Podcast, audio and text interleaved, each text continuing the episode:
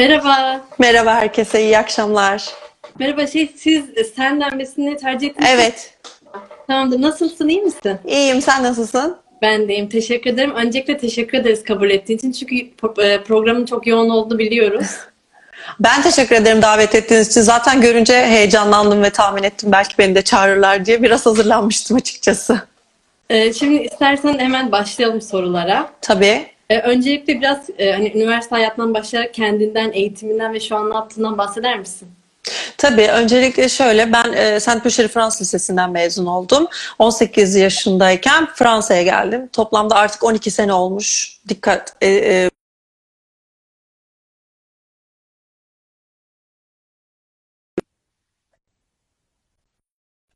Sonra e, Nice gittim. Nice'de Sofya Antipolis Üniversitesi'nde sosyoloji lisansı yapmadan önce aslında iletişim bilimlerine kaydolmuştum. İletişim bilimlerinde iki sene sınıfta kaldım. Açıkçası bunu hiçbir zaman da söylemekten çekinmedim. Çünkü bugüne gelmemdeki karar da çok etken bir yeri var bunun, bu sınıfta kalmanın. Sınıfta kaldım. Şöyle çünkü o dersleri hiç çalışmak içimden gelmiyordu. Ve kendime yeni bir yol aramam gerektiğini düşünmüştüm açıkçası. Daha sonra sosyolojiye bir yan geçiş yaptım. Sosyoloji lisansını bitirdim. Hiçbir şekilde ikmale ya da herhangi bir ratrapaja kalmadan. Sonra bir Paris'e taşınma süreci oldu. Paris'te de Paris Yedi Üniversitesi'nde göçler ve etnik ilişkiler üzerine bir master yaptım iki sene boyunca. Şimdi de 5 yıl oldu, biraz oldu yani. 5 yıldır da doktora yapıyorum ve senin de belirttiğin gibi Sorbonne Üniversitesi'nde sosyoloji ve etnoloji dersleri veriyorum. O da 3 yıl oldu. Tamamdır. Şimdi sen lisans eğitimini ve yüksek lisans eğitimini Fransa'da aldın. E, yurt dışında Evet. okumak sana neler kattı ve akademisyen olmaya bu dönemde mi karar verdin?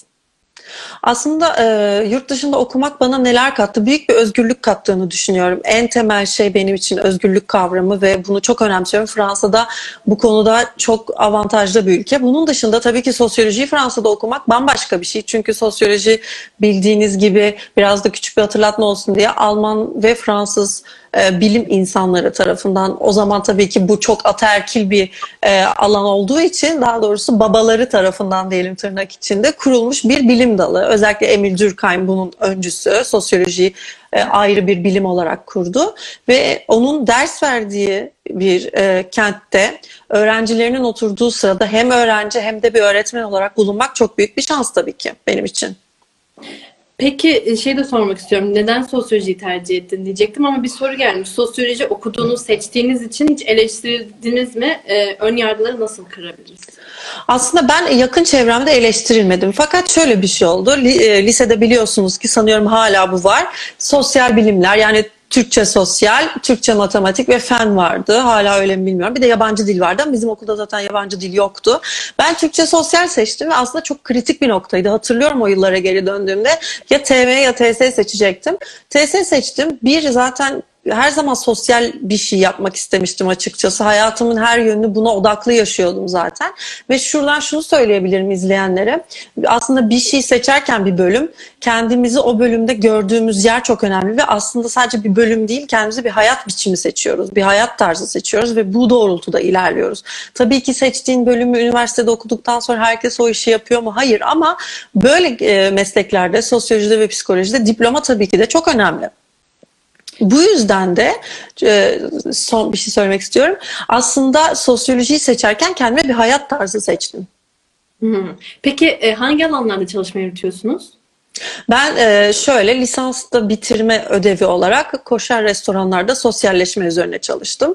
Koşar restoranda Yahudi dini kurallarına göre gıda tüketimi diye özetleyebilirim. Aslında çok uzun bir açıklaması var hem dini hem kültürel olarak ama daha sonra master'da da göçler ve etnik ilişkiler üzerine çalıştığım için Œuvre de Secours aux Enfants diye bir e, Rusya'da 1914 yılında kurulmuş bir çocuklara yardım derneği ve aslında o dönemde e, Çarlık Rusyası'nda eş vatandaş olarak görülmeyen Yahudilere temel hijyen eğitimini ve çocuklara sosyal yardımı sağlayan bir derneğin Fransa'daki çünkü daha sonra Almanya'ya gidiyor bu dernek. Hatta Albert Einstein bu derneğin başkanlarından birisi. Fransa'ya geliyor ve Fransa'da 2. Dünya Savaşı'nda birçok çocuğu Fransa'nın işgal altında olmayan bölgesinden alıp başka ülkelere götürerek hayatlarını kurtarıyor. Ve savaş sonrası öksüz ve yetim kalan çocuklara e, bir aile oluyorlar. Fakat bu dernek daha sonra devlet tarafından e, satın alınıyor demek çok doğru değil ama devlete bağlanıyor diyelim ve Fransa sonuçta seküler bir yapılanmada olduğu için non-official yani resmi olarak bir Yahudi derneği olmamasına rağmen Yahudi kimliği baskın bir devletin kurumu diyelim buna. Ben de bu e, dernekte Yahudi olmayanlar bunu nasıl yaşıyor ve aslında resmi olarak Yahudi olmayıp Yahudi kimliği bu dernekte nasıl yaşatılıyor çocuklara ve aslında yaşlılara da bakım sağlayan bir dernek. Bunun üzerine çalıştım. Son olarak da doktora tezimi de Türkiye ve İsrail'de yaşayan sefaratların sefarat kimliği hala var mı başlıklı bir doktora tezi hazırlıyorum. Çalışmalarım bu yönde ilerliyor. Şimdi e, biz seni araştırırken özellikle yani LinkedIn'den ben baktığımda stajı e, özel şirketlerde, özel sektörde yaptığını gördüm. Doğru. Hı hı. Doğru, evet. Nasıl oldu da bu kararın de, yani değişti, akademisyenliğe yöneldin? Ne etkili oldu? Aslında şöyle şimdi bu stajları yapmayı çok doğru buluyorum. Çünkü staj sizi zaten belirleyici bir etken değil. Sizi kesin meslek seçiminiz de değil bu. Ve şöyle ilerliyor. E, stajları yaptım. Çünkü e, stajları yaparken aslında neyi istediğinizi görüyorsunuz ama bir noktada neyi istemediğinizi ve neyin içinde olmak istemediğinizi de görüyorsunuz. Ben hep şunu söylüyorum. İnsan kötüden de çok şey öğrenir. Kötü burada sadece kötü davranış olarak algılanmasın ama yaşadığı, hoşlanmadığı tecrübelerden de insan birçok şey öğrenebilir. Evet ben ilk başta lise lisede hazırlık sınıfındayken bir Fransız tatil köyünde animatör olarak çalıştım. iki ay. O sanıyorum LinkedIn'de yazmıyor olabilir. Ondan emin değilim. Daha sonra e, yıllarını tam hatırlamıyorum ama e, sanıyorum lise 1'den sonraydı. Bir turizm ofisinde staj yaptım bir ay boyunca. Bunların süreleri hep bir ay oldu. Sonra Ipsos KMG Fransız ve Türk bir araştırma şirketi Fransa'da da var. Orada panel bölümünde staj yaptım. iki farklı yaz olarak. Bir Grey reklam ajansında yaptım. Hatta sınıfta kaldığım ve sosyolojiye geçmeye karar verdiğim yazdı Grey reklam ajansında staj yaptım. Çok net hatırlıyorum. Daha sonrasında Yapı Kredi Bankacılık Akademisi'nde biraz da insan kaynakları bölümünde bir staj yaptıktan sonra burada da master'dayken Aşak diye bir e, tarih danışma şirketi diyebilirim. Orada bir staj yaptım. Aslında bütün bunlar beni e, sistemin bir parçası olmak istemediğimi çok net hatırlattı bana. Çünkü bir şirkette çalışmak bazı insanların gerçekten hayali olabilir. Buna sonsuz saygı duyuyorum. Herkesin hayattan beklediği şey çok başka ve aldığı altyapı da çok başka aslında. Çünkü biz ailemiz şekillendiriyor. Arkadaşlarımız, gittiğimiz okullar, öğretmenlerimiz hepsinin bizim üzerimizde yüzdesi çok değişecek bir şekilde etkisi çok yüksek. Ben de bunları gördüm de dedim ki ben bir şirkette iyi bir proje yaptığım için alkışlanmak istemiyorum. Hayatımı bu şekilde onların bana belirlediği çalışma saatleri içerisinde yaşamak istemediğimi zaten fark etmiştim. Ve bir yandan da toplumla çok her zaman haşır neşir olduğum için dedim ki ya siyaset bilimi ya sosyoloji ya da tarih bunlardan birini okumam gerekiyor. Çünkü topluma dokunan bir şey yapmak istiyordum. Bu yüzden de sosyoloji seçtim ve baskı az önce sorduğun soruya gelecek olursam toplumsal baskıyla her karşılaşmadım. Sadece sadece lisede birkaç böyle arkadaş işte sosyalde basit gibi cümleler kurmuştu ama ya hayat bana e, sizin enerjinizi aşağı çekmek isteyen ve motivasyonunuzu kırmak isteyen insanları çok da ciddiye almamayı öğrettiği için yani ben kendi yolumda bildiğim yolda devam ettim. Tavsiyem de bu yönde olacaktır açıkçası. Şimdi bir diğer sorumuz neden akademisyen olmayı seçtin? Uzun zamandır planlıyor muydun yoksa şartlar mı gerektirdiydi? Ama anladığım kadarıyla birçok sektörde çalışmışsın ve hı hı içinde olmak istemediğin için aslında biraz daha yönelmişsin. Hani bu konu hakkında başka ekleyeceğim bir şey var mı? Neden akademisyenlik? Çünkü ben her zaman insanlara bir şey öğretmenin çok kutsal bir e, bir görev olduğuna inandım. Ailemde bir tek halam öğretmen, matematik öğretmen ama başka öğretmen yoktu. Fakat e, anne ve babamdan da kaynaklanan bir şey sanıyorum. Onlar da akademik dünyada değiller. Çok başka işler yaptılar ama ikisi de siyasal bilimler mezunu ve tam 80'lerde e, çok kıymetli hocalarla özellikle ilk aklıma gelen Server Tanil'in öğrencisi olmuş insanlar. Sanıyorum onlar ne kadar özel sektörde çalışmış olsalar da hep bu altyapı yapı onların da düşüncesini etkiledi diye düşünüyorum. Bu kadar e, kıymetli hocalardan ders almak, toplumla bu kadar ilgili bir sonuçta siyaset bilimi, sen de siyasal bilimler okuyorsun yanılmıyorsam. Çok farklı bir şey katıyor insana. Senin özel sektördeki davranışlarını da etkiliyor aslında. Ve e, daha çok e, açıkçası meslek seçiminde annemle çok fazla uzun uzun oturup konuştuğumuzu ve bu tercihleri yaptığımızı hatırlıyorum. Bana hep kendini nasıl bir hayat seçmek istiyorsun sorusunu çok fazla sordu. Bu soruyu sordukça sordukça sen de düşünüyorsun ve bir şey geliştiriyorsun. Ve benim hiç B planım olmadı. Belki bu çok doğru bir örnek değil ama yani akademisyenlik vardı ve başka bir şey yapmayı gerçekten ciddi anlamda oturup düşünmedim. Yani bunu bunu dürüstlükle söylemek gerektiğini düşünüyorum yani. Anladım. Peki akademisyenlerin sence toplum için önemi nedir ve e, akademisyenlere bakış açısı Fransa ile Türkiye arasında fark var mı bakış açısında? Akademisyenler arasında birçok görev var. Birincisi objektif olmaları gerekiyor. Zaten sosyolojinin temel derdi, Emil Durkheim'a geri dönecek olursak temel derdi sosyolojiyi felsefeden ayırıp tamamen objektif ve bazı metotlar ve kurallar çerçevesinde pozitif bir bilim yapmak. Yani siz bunu yaparken zaten bu mesleği kuran atanıza birazcık da saygı duymak olarak düşünebiliriz bunu. Tabii ki her fikrini benimsemek zorunda değiliz ama yani bir bilimin toplumdan yola çıkış amacından çok da sapmamak gerektiğini düşünüyorum. Bu bütün bilimler için geçerli. Yani objektifliğimizi her zaman kanıtlamak zorundayız.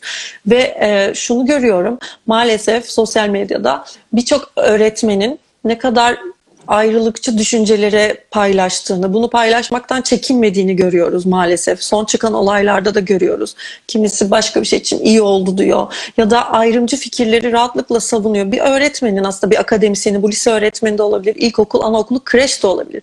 Bu tarz düşünceleri söylerken çok dikkatli olması gerektiğini düşünüyorum. Çünkü siz bir insana dokunuyorsunuz ve o insan bir sünger gibi özellikle belli bir yaşa kadar. Her dediğiniz emme potansiyeli çok yüksek. Bu yüzden aslında daha çok üniversal değerleri e, anlatmak gerektiğini düşünüyorum. Elbette fikrimizi empoze etmek değil bu kesinlikle. Fakat saygıyı, insanlığı kendimiz yaşamalıyız ki içimize sindirerek bu insanlara da bu şekilde aktarabilelim. Çünkü inanın e, yani hiç hissetmediğiniz bir şey kimseye öğretemiyorsunuz. Birinci görevi bu. İki, sosyolog olarak akademisyenliği ele aldığımızda toplumların büyük krizler yaşadığını görüyoruz. Bu sadece Türkiye'de değil, dünyanın her yerinde toplumsal çatlamalar yaşıyor. Özellikle bu pandemi süreciyle çok farklı ayrışmalar tek tek gün yüzüne çıktı. Bizim görmediğimiz aslında mesela sosyal medya da bunun çok büyük bir kaynağı. Yani George Floyd'u gördük ama bu şekilde öldürülen ve bizim bilmediğimiz bir sürü insan var dünyada. Bu bir aşikar ve sosyolog olarak bu insanı çok derinden yaralıyor. Bir yandan anlamaya çalışıyoruz. Dediğim gibi yani aslında bir şeyler öğretmenin zevkini yaşamak gerekiyor. Ve e, akademisyen olarak dünyaya faydalı olmamız gerektiğini düşünüyorum. Yani ben bu mesleği seçerken sürekli yani benim hayatımdaki hep bütün derdim zaten dünya için bir şeyler yapabilmekti. Bunu da bir akademisyen olarak yapabileceğimi düşündüm ve benim için belirleyici etken bu. Yani bu tamamen kişisel görüşüm tabii ki benim. Teşekkür ederiz. Peki e, şimdi 12 yıldır anladığım kadarıyla mesleğinizi sürdürüyorsunuz. Ee, yani okuyorum 12 yıldır diyelim. 3 yıldır mesleğimi sürdürüyorum yani. Çünkü 3 yıldır ders veriyorum. Aslında Yahudileri de konu ettiğini söyledin. Bu arada arada evet. siz bakmayın kayıyorum. Hiç önemli değil. Ee, arada e, e, Yahudileri de konu ettiğini söyledin ama genellikle Türkiye'yi konu ediyor musunuz çalışmalarınızda? Aslında şöyle yani ben Türkiye ve İsrail'i kıyasladığım için Türkiye'yi konu ediyorum. Bunun dışında herhangi bu zamana kadar bir konu etmişliğim yok. Ne lisansta ne master'da. Şöyle oluyor ancak Türkiye'den bahsettiğiniz zaman. Sonuçta benim e, Sorbon'da ders verdiğim sınıf 85 tane öğrencim var bir dönemde ve dünyanın her farklı ülkesinden, her yerinden gelen öğrenciler var. Bunların dinleri, milletleri, her şeyleri başka başka olabiliyor. Bu yüzden de tabii ki e, toplumsal olayları karşılaştırdığımız noktada Türkiye'den de bazen örnekler veriyorum bu şekilde konu oluyor ama yani bir de tezimde tabii ki Türkiye'deki sefaratları konu ediyorum ama sefaratlar bağlamında aslında Türkiye Cumhuriyeti'nin yapılanması konu oluyor. Ee, Türkiye'deki azınlıkların hakları nasıl edinilmiş, nelerle karşılaşıyor ve aslında teori ve pratikteki farklılıkları konu ediyorum tabii ki evet. Peki, e, şimdi yurt dışında ve e, yurt dışında lisans ve yüksek lisans eğitimi aldın. E, yurt dışına bu eğitimleri alman e, Fransa'da öğretim görevliliği yapmanı kolaylaştırdı mı? Yani e, eğer bu eğitimleri Türkiye'de alsaydın e, Fransa'da daha zor bir şekilde mi bu e, göreve gelirdin? Aslında şöyle sanıyorum bu kademelere ve insanların yaşanmışlıklarına bağlı. Çünkü evet ben zaten Saint Püçe Lisesi'nden mezun olduğumda e, beni buraya getiren temel şey buydu. Sonuçta bu okulun diploması Fransız hükümeti tarafından tanınıyor. Yani denkli olan bir diploma. Fakat ben şu anda Türkiye'de sanıyorum okutmana denk geliyor. Monitör olarak ders veriyorum. Yani bunun için bakılan şey şu anda bir doktora yapıp yapmadığınız yani sizden istenen kayıt bu Fransa'da yapıyor olmanız gerekiyor tabii ki bunu. Ama benim başka arkadaşlarım Türkiye'de lisansını yapıp master'ını Fransa'da yapıp yine benim gibi okutman olarak ders veren sonrasında daha fazla ilerleyen bu akademik kariyerinde insanlar mevcut tabii ki. Ama Fransa e, şöyle bir şey var. Fransızca bilmek zorundasınız yani. İngilizce olarak ders verebileceğiniz yerlerin sayısı çok çok kısıtlı. Bu yüzden Fransızcayı bilmeniz gerekiyor. Sanıyorum başka ülkeden geldiğinizde de DELF ve DELF sınavlarıyla bu seviyeyi bildiğinizi kanıtlayabiliyorsunuz. Bunun farklı farklı seviyeleri var tabii ki. Şunu merak ediyorum. Öğretim görevlisiyle okutman aynı şey mi? Ya da e, denk değil mi Fransa ile Türkiye'de? Aslında değil. Çünkü ben Türkiye'de açıkçası Türkiye'deki akademik sistemdeki hiyerarşiye dair çok az bilgim var. Bildiğim kadarıyla okutman, araştırma görevlisi, öğretim üyesi, öğretim görevlisi, profesör ve doçent. Bu hangi sıralamayla gidiyor bilmiyorum ama aslında Fransa'da şöyle ilerliyor. Bir ater statüsü var. Ateri Türkçe'ye nasıl çevireceğim bilmiyorum ama birazcık tanıtabilirim sadece. Ater olmak için doktora tezinizin son senesi ya da e, doktora tez hocanızın aslında bir mektup yazıp işte bu kişi tezini bir sene içinde sunacaktır demesi size bir ater statüsü veriyor ve siz bu şekilde doktora yaparken ders veriyorsunuz. TD'lere giriyorsunuz. TD sınıf dersi. Türkçe'de Türkiye'deki karşılığını bilmiyorum ama amfiye giremiyorsunuz öyle söyleyeyim. Bunun dışında doktora yaparken yani benim gibi ben şu an ater statüsünde değilim. Doktora yaparken ders veriyorsunuz yine okutman olarak. Şöyle ilerliyor aslında. Bunun bir amfi dersi var. Ben sosyoloji ve etnoloji temel metinler diye bir ders veriyorum 3 yıldır. Bunun amfi dersi var. Tabii bütün konuları amfide işlemek mümkün olmuyor. Özellikle de metinlerin detaylarına inmek gerektiği için siz bunu sınıfta 30'ar 30'ar gruplara inceletiyorsunuz. Bu var. Bundan sonra metro konferans diye bir statü var. Bunun Türkçedeki karşılığını üzgünüm bilmiyorum ama aklıma gelirse mutlaka söyleyeceğim. Şuraya not ettim. Metode konferans olmak için doktora tezinizi bitirmiş olmanız gerekiyor. Ve bir toplumla birlikte araştırma yapıyor olmanız gerekiyor. Yani başlı başınıza da araştırma görevlisi olabilirsiniz ama bir araştırma laboratuvarında topluca bir araştırma yapmış olmanız gerekiyor. En önemli şey Fransa'da akademik ve bilimsel dergilerde makale yayınlamış olmanız gerekiyor. Bu büyük bir kriter.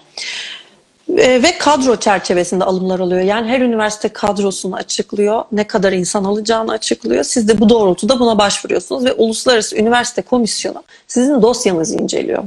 Bu dosyada işte dediğim gibi yayınladığınız makaleler, verdiğiniz derslerin içerikleri bütün bunlar tek tek değerlendiriliyor ve bunun sonunda bu işe alınıyorsunuz diyebiliriz.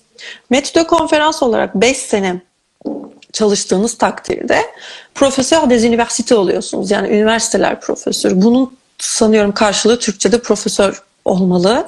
Ama yani aynı seviyede bir hiyerarşik yapılanma olmadığı için karşılıklarını vermekte maalesef zorlanıyorum. Eğer bilen varsa yorum yazsın. Biz de buradan öğrenelim. E, Metro konferansı 5 sene yaparsanız özellikle şu özelliği kazanıyorsunuz. Tez öğrenciniz olabiliyor. Çünkü e, ben şu anda bir, kendim zaten tez yaptığım için herhangi bir tez öğrencisinin tezini yönetemem. Ama Metro konferansı 5 sene yaptıktan sonra sizin de tez öğrenciniz olabiliyor. Bu şekilde profesör düz üniversite oluyorsunuz. Profesör düz üniversite varabileceğiniz en yüksek mevki şu anda. Bunun için bunun yaş ortalamasına da bakmak gerekiyor. Fakat tez direktörü olabiliyorsunuz. Ee, sınıf derslerini yönetiyorsunuz. Mesela benim ders verdiğim sosyoloji ve etnolojinin amfi hocası var. O e, profesör des üniversite. Çünkü bu dersin amfi dersine giriyor ve programı, dersin içeriğini bu kişi belirliyor. Amfilere giriyorsunuz. Daha sonra master e, derecesindeki, affedersiniz kamera için, master derecesindeki öğrencilerin master tezlerini yönetme hakkınız oluyor gibi gibi en büyük sorumluluklar bu noktada oluyor. Benim bildiğim hiyerarşik yapılanma bu şekilde. Teşekkür ederiz. Çok ayrıntılı ben oldu. Teşekkür Üzücü oldu bence. Ee, herkesin tabii en çok merak ettiği soru akademisyen olmanın şartları nelerdir? Bu süreç nasıl ilerliyor?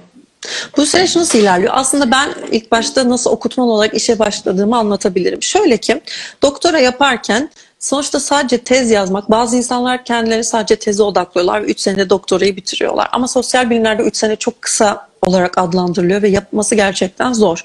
Bu yüzden e, şunu ben kendimi şu şekilde motive etmek istedim. Bir şeyler okuyup evde kendi kendine bir şey öğretmek güzel ama sonuçta zaten doktora bittikten sonra yapacağın adımları şimdiden atmak sana zaman kazandırıyor. Çünkü doktora bittikten sonra da okutman olarak işe başlayabilirsin ya da doktoran bittiği için sanıyorum araştırma görevlisi olarak da direkt başlayabiliyorsun. Ama bu sana zaman kazandırıyor ve tabii ki sen e, match de konferans olmak istediğinde yani doktoradan bir sonraki statüde senin ne kadar süre ders verdiğine bakılıyor. E, doktoradayken ders verdiğin her yıl senin yanına yazılan artı puan bir kar yani bir Excel tablosu olarak düşünecek artılar tablosuna yazılacak en büyük şey. Çünkü senin doktorada sadece kendini geliştirmediğini fakat başka insanları aslında ders verirken de yine kendini çok fazla geliştiriyorsun. Bunu görmek istiyorlar. Bu bir kere bir atılım yapmak gerekiyor bu konuda. Ben şöyle yaptım diğer bu konuda e, ders veren arkadaşlarıma sordum. Şöyle bir gün girdim Paris'teki bütün üniversitelerin listelerini çıkarttım ve sosyoloji dersi veren aslında sosyoloji departmanı olan değil ama sosyoloji dersi veren üniversitelerin bir listesini yaptım. Ve sekreterliklerine bıkmadan usanmadan mailler yazdım. Dedim ki ben böyle böyle ders vermek istiyorum. Çünkü zaten bu hayatta peşinden koşmazsanız hiçbir şey size gelmiyor. Bu her anlamda böyle ve e, yani yapamazsın edemezsin diyen insanları da dinlemek hiçbir şekilde doğru değil. Hepimizin hayatında böyle insanlar var maalesef. Bu yüzden artık bu mailleri attım attım hatta bir keresinde çok erken attınız sonra atın dediler. Yani öyle bir durum ki çok geç atsan geç attın oluyor erken atsan erken attın oluyor. Ben de artık attım ve Haziran'dı hangi gün hatırlamıyorum ama Sorbon'dan bir mail geldi akşam 9'da Dediler ki ve umudumu kestiğim bir andaydı aslında. Dediler ki sosyoloji dersi vermek ister misiniz? Tabii ki isterim. Yani o an heyecanla gecenin 10'unda bile maile cevap verdim. Ertesi sabah bekleyip profesyonel bir şey olsun istemedim. Ve bu cevap verdikten sonra gittim ders vermeye başladım. Bu şekilde ilerliyor. Yani aslında siz birazcık işlerin peşinden koşmak durumunda kalıyorsunuz. Bütün hayat bu şekilde geçiyor. Bir maraton ve aslında önemli olan nasıl maratonu koşarken 42 kilometre koşan insanlar var. Mesela nefesi doğru kullanarak, kendi vücudunuzu doğru tanıyarak, burada kendi vücudundan kastım beyniniz. Bunu doğru tanımanız gerekiyor. Herkesin bu hayatta yapabileceği ve başarılı olabileceği alanlar var. Yani aslında toplum tarafından bize bazı şeyler çok net bir şekilde empoze ediliyor ama yani başarılı işte hala günümüzde avukat, mühendis gibi meslekler ya da doktor bunlar üst seviye sayılırken sosyolog olduğunda yani bana şey diyen oldu. Aa benim arkadaşım da çocuk sosyoloğu. Hani aslında çocuk psikoloğu demek istedi ama bu tarz şeylerle karşılaşıyorsunuz bu hayatta ve esas akademisyen olmanın amacı da bu ön yargıları yıkmak yani. Bütün bunlarla baş etmek. Ben bunu tavsiye edebilirim. Ya aslında neden Sorbonne diyecektim ama aslında tüm üniversitelere mail attığınızı ve Sorbonne evet. İlk Sorbonne'dan cevap geldi. Bu yüzden de e, ilk onlar cevap verdiği için onlara gittim ama daha sonra master yaptığım üniversiteyle de bazı iletişimlerimiz oldu. Fakat şu anda Sorbonne'da mutluyum. Öğrencilerimden memnunum. Ders içeriğinden ve çalıştığım amfi hocalarından memnun olduğum için buradayım. Ama başka üniversitelerde olursa tabii ki değerlendiririm ama şimdi buradayım yani. E neden diğer Avrupa ülkeleri değil ya da Amerika değil de e, Fransa'yı tercih ettiniz akademisyenlik için?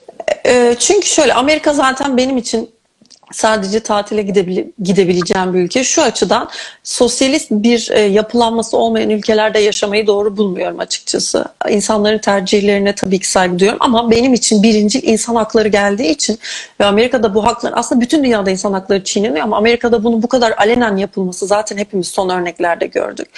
Ve aynı zamanda sağlık sisteminde de mesela yaşanan pandemi krizinde de bunu gördük. İnsanların ne kadar yüksek fiyatlar verip tedavi olduğunu, bu aslında insana verilen değerin ne kadar düşük olduğunu ve kapitalizmin en vahşi, sonuçta Fransa da kapitalist bir ülke, ben hiçbir zaman bunun aksini savunmadım ama en vahşi ve Amerikan rüyasının ne kadar da patlayan bir balon olduğunu gördüğüm için hayatım boyunca hiçbir zaman Amerika'da yaşamayı düşünmedim. Amerika ile ilgili vereceğim spesifik cevap bu. Bunun dışında zaten Fransız Lisesi'nde okuduğum için Fransa kaçınılmaz bir son gibi bir şeydi aslında benim için. Çünkü tabii ki Fransızca konuşulan başka ülkeler olabilirdi. Belçika'ya gidebilirdim ya da başka ülkeler Lüksemburg olabilirdi ama Fransa vardı ve ilk başta Nice gittim dediğim gibi. Çünkü ee, o zaman şöyle bir şey vardı Campus France'da. Şu an tercih yapacak olan insanlar varsa aydınlatıcı olması açısından söylemek istiyorum. Campus France'da bir bölüm ve üç üniversite seçebiliyorduk. O yüzden aslında ben iletişimi seçtim ama gerçekten içeriğini bilmeden seçtim. Maalesef bu büyük bir handikap. Belki zamanla değişmiştir bu ama her ne kadar üniversitenin ders programından internetten ulaşılıyor olabilse de tecrübe her şey bir tecrübe onu görerek yaşamak gerekiyor. Bu yüzden bunu seçmiştim ama ve kimseyi tanımıyordum. İnsanlara şunu söylemek istiyorum aslında. Çünkü şu an yurt dışında hali hazırda okuyanlar var biliyorum ama bizi izleyen gelmek isteyen aklında çok soru işareti olan da var. Şöyle ben mesela e, Nice'de hiç kimseyi tanımıyordum. Başka ülkelere gitmiştim ama Nice hiç gitmemiştim. Yani nasıl bir şehir olduğuna dair çok ufak fikirlerim vardı. Şu ankiler daha şanslı çünkü sosyal medya çok gelişti ve işte şu anki yayınlar o zaman yoktu yani 12 sene öncesinden bahsediyoruz. Ve ben e, ailedeki tek çocuğum. O zamana kadar hiç ailemden e, bir ayrı yaşam sürmemiştim. Sonuçta onlar için de birazcık zordu. Ama biz şu şekilde ilerledik. Başka bir şehirde de yaşayabilirdim Türkiye'de. İzmir'e de gitsem İzmir'de de kimseyi tanımıyordum. Ya da yani bu Elbistan olabilir, Ankara olabilir, herhangi bir yer olabilir. Yani kimseyi tanımamak bir kriter olmamalı. Siz kendinizi tanıyorsanız zaten içinizdeki potansiyel potansiyeli biliyorsanız arkadaş edinmek o yaşlarda zaten çok kolay. Yani 18 yaşında hepimiz sosyal kelebeğiz. Yani 30 yaşına baktığımda şu an arkadaş edinirken çok daha fazla şey düşünüyorsun ama o yaşlarda çok basit bunlar. Ve güzel yani tek başına yaşamak 18 yaşında insana çok büyük şeyler katıyor. Kendi çocuğum da 16 sene sonra üniversite için başka bir yere gideceğim dese gerçekten gözüm kapalı onu gönderirim açıkçası ben. Peki hangi dilleri biliyorsun ve bunların nasıl faydaları oldu? Veya akademik olarak hangi dilleri önerirsin ya da sosyoloji alanında? Sosyoloji alanında eğer bilebiliyorsak Fransızca gerçekten çok önemli. Çünkü dediğim gibi Emil Durkheim'in Türkçe çevirisini de okudum ama Fransızca onu okumak çok başka bir boyut. Ve tabii ki eğer sosyoloji yapacaksak keşke ben bilseydim. Almancayı çok fazla bilip Wöber'i ve Marx'ı kendi dilinden okumayı çok isterdim. Yani eğer Almanca öğrenme şansları varsa yani tavsiye ederim açıkçası. Yani akademideki kıymetine Almancanın çok fazla hakim değilim ama en azından sırf bunları okumak için bile çok ağır e, sonuçta Marx'ı Türkçe okuyunca bile ya da Fransızca çok fazla düşünüyorsun üstüne ama iyi bir seviyede Almanca bilmek bu tabii ki İngilizce. Çünkü yani dediğim gibi Fransa'da İngilizce ders vermiyorsunuz ama metroda konferans ve e, profesyonel düz üniversite olurken İngilizce seviyenize de bir noktada bakılıyor tabii ki. Çünkü aslında hiç kimse bunu kontrol etmese bile İngilizce bilip bilmediğinizi kendi tatmininiz için bilmek gerekiyor. Çünkü dünya literatürünü takip etmek durumundasınız. Sadece Fransa'ya ya da sadece yaşadığınız ülkede olan bitene odaklanmak çok doğru yerlere götürmez sizi. Dünyada ne işler yapılıyor? E, dünyada da global dil İngilizce olduğunu hepimiz biliyoruz. İngilizce bilmek artık kaçınılmaz bir şey. Yani zaten bilmeyen İnsanların oranına da bakmak gerekiyor tabii ki ama akademideyseniz kesinlikle İngilizce. Ben şu anda tabii ki bir de tezim için sefaratların konuştuğu Judio İspanyol'u öğrenmek istiyorum. Öğrenmeye çalışıyorum biraz da. Zaten İspanyolca ve Fransızca çok benzediği için ama bu sonuçta benim tezimle ilgili spesifik bir şey. Bunun dışında gerçekten İngilizcenin haricinde Fransızca ve Almanca bence çok kıymetliler bu alanda. Şimdi sen uzun süredir sosyolojiyle uğraşıyorsun ve hala okuyorum dedin. Bu Evet. mesleğin mesleğin başına kıyasla dünyada ve Türkiye'de ne gibi değişimler gözlemliyorsun? Şöyle aslında mesleki deformasyon oluyor bir noktada. Çünkü her gittiğin yerde sürekli bir şeyleri gözlemlemek ve bir problematik yani problematik burada bir sorun değil ama e, akademideki açıklaması şu bir tezini tez yapan bir soru aslında. Çünkü her tez bir soruyla başlar. Bu niye böyle? Bu neden böyle diye.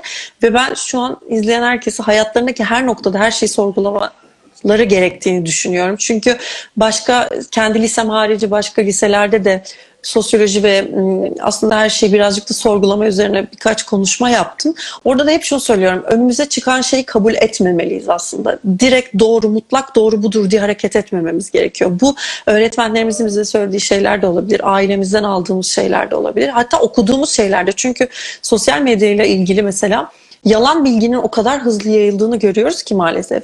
Kimse de demiyor ki ben bunu bir teyit edeyim, 4-5 kaynaktan bakayım. Bu fotoğraf 3 sene önce çekilmiş, 3 gün önce çekilmiş gibi servis ediliyor ve insanlar bunun üstüne atlamaya çok meyilli. Çünkü bir şey inanmak da istiyor insanlar. Ve bunu bir şeyle ispat etmek istiyor kanıtlarla ama yanlış kanıtla ispat edince maalesef rezil de olunuyor. O yüzden buna çok önem vermek gerekiyor.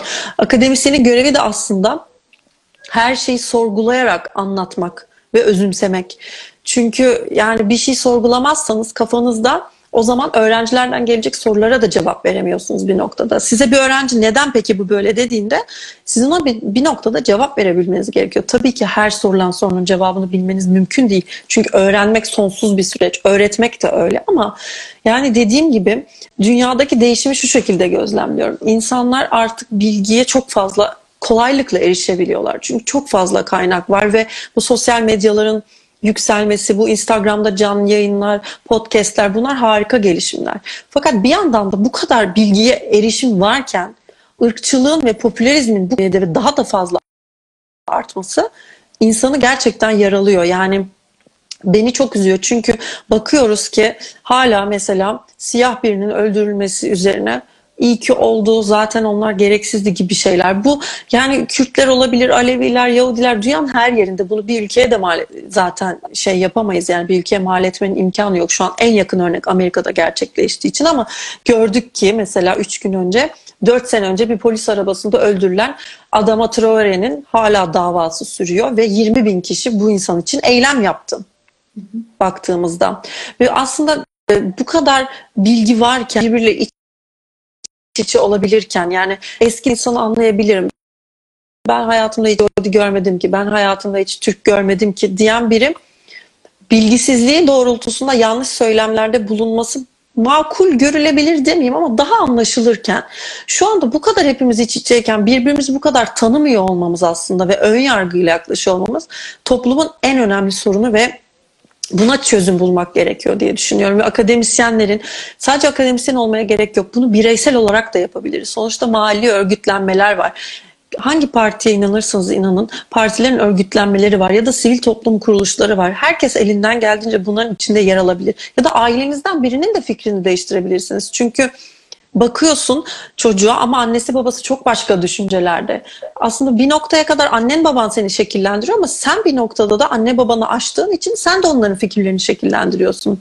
Ben bunu çok önemsiyorum. Yani herkesin bu dünya için, insanlık için yapabileceği her yani minimum bir tane şey vardır diye düşünüyorum. Aslında bir akademisyen sence nasıl özelliklere sahip olmalı diyecektim ama sorgulaman çok altını çizdin. Başka evet. istediğin bir özellik var mı? Ya da sen hangi özelliklere sahipsin? Sorgulamak ve her şeyi okuyup araştırmak. Şöyle, şimdi örnek vermek istiyorum. Ben e, Yahudilik üzerine bir doktora tezi hazırlıyorum ve takdir ederseniz ki maalesef çok fazla ön yargı içeren sorularla da karşılaşıyorum. Neden bu konuyu seçtin? Ve aslında siyasi bir oluşum yokken benim doktora tezimi sürekli işte Filistin, İsrail hakkındaki sorulara maruz kalıyorum ve ben kesinlikle bu konuda bir otorite olmadığımı çok fazla söylüyorum.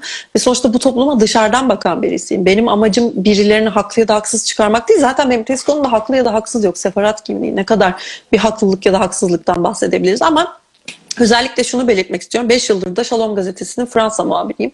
Bu da bana e, çok büyük yardımları oluyor. Çünkü bir gazetede yazmak sizi aynı zamanda bir akademisyen filtresinden de geçirdiği için yaptığınız haberleri o yazıya dökerken ki düşünme, refleksiyon süreciniz sizin dersleri hazırken de yardımcı oluyor. Çünkü örneğin en son pandemi döneminde Fransa'daki sosyal adaletsizlik ve Fransa'nın kendini sorgulaması üzerine bir yazı yazdım.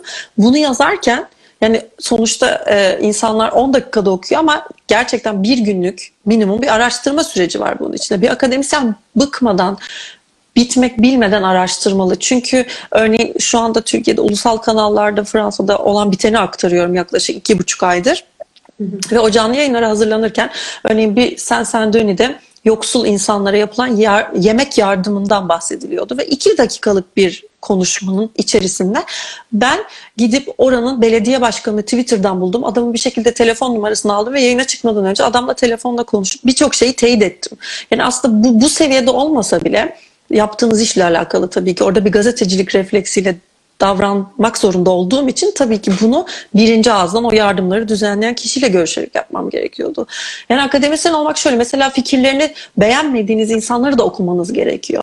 Çünkü mesela antisemitizmin en büyük kaynaklarından birisi Sion protokolleri diye hiç tarihte yaşanmamış bir şeyin yalan beyanatlarla yayınlanması ve madde madde yani onlara göre bunu yayınlayanlara göre bir e, protokol toplanıyor. Siyonist protokol ve e, bu fikirler söyleniyor ama bunu tarihte yaşanmadığı ortada. Fakat şimdi e, antisemitizmi incelediğin bölümünde tezinin o protokolleri de okumak zorunda kalıyorsun bir noktada. Çünkü aslında karşı taraf sana nasıl bakıyor sana derken e, incelediğim Yahudi toplumuna sana nasıl bakıyor bunu öğrenmek zorundasın.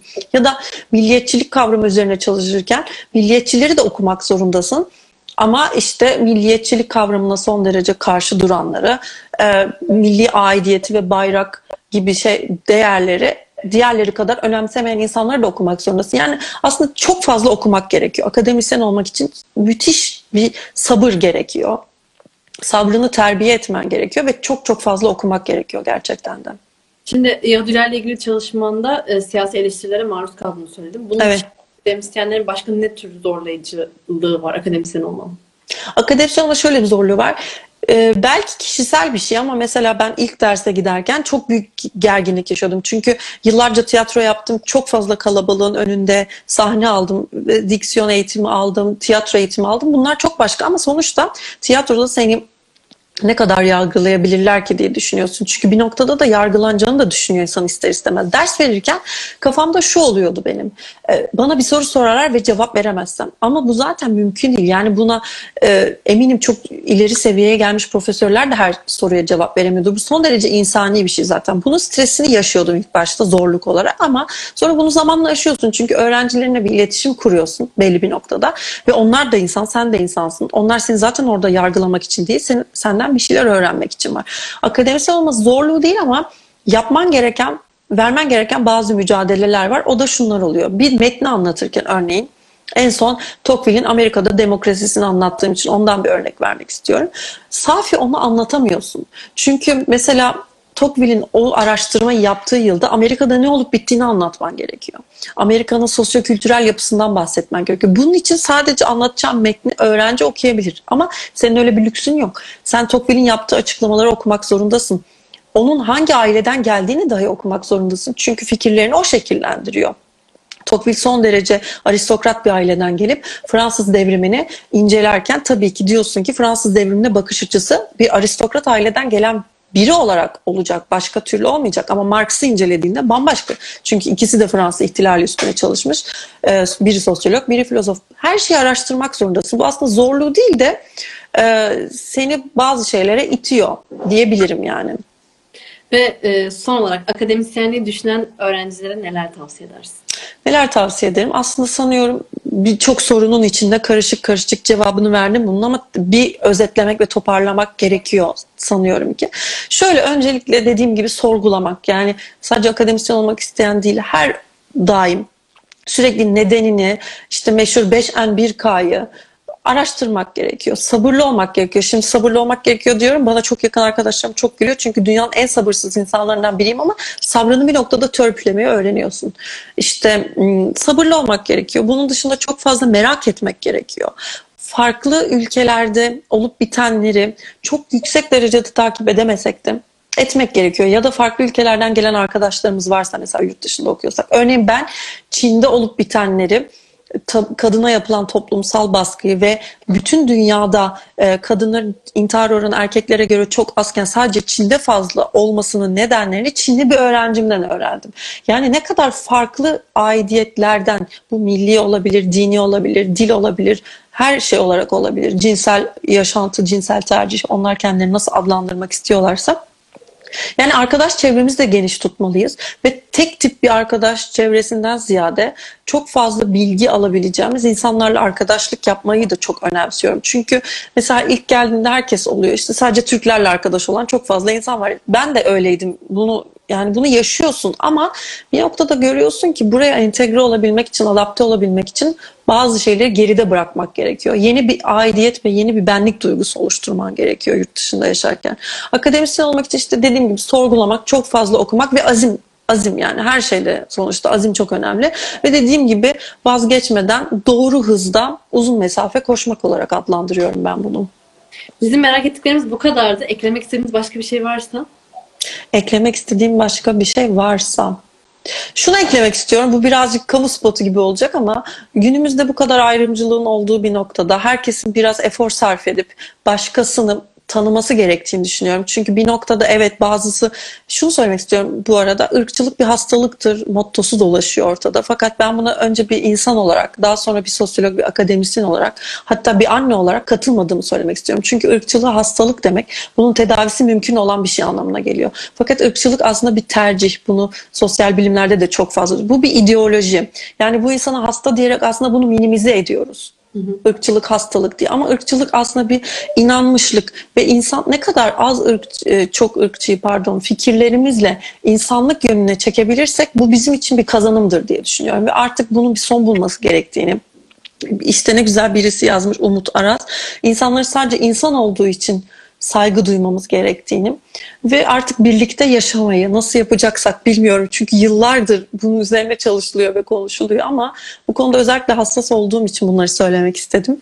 Yani artık e, bazı şeyleri bir kenara bırakıp iyi ya da kötü olarak insanları ikiye ayırmamız gerektiğini düşünüyorum ve e, artık insanları rahat bırakalım, istedikleri gibi yaşasınlar. Bunu söylemek isterim. Yani zaman ayırdığın için çok teşekkür ederim ve benim ben çok teşekkür ederim. Çok keyifli ve zamanda çok bilgilendirici ve ayrıntılı bir sohbetti aynı zamanda. Tekrardan çok teşekkür ederiz. Ben teşekkür ederim izlediğiniz için. Sorular varsa sonra istiyorlarsa bana yazabilirler. Tamamdır. Teşekkür ederiz. Kendinize Ben bakın. teşekkür ederim. Siz de görüşmek üzere. İyi akşamlar.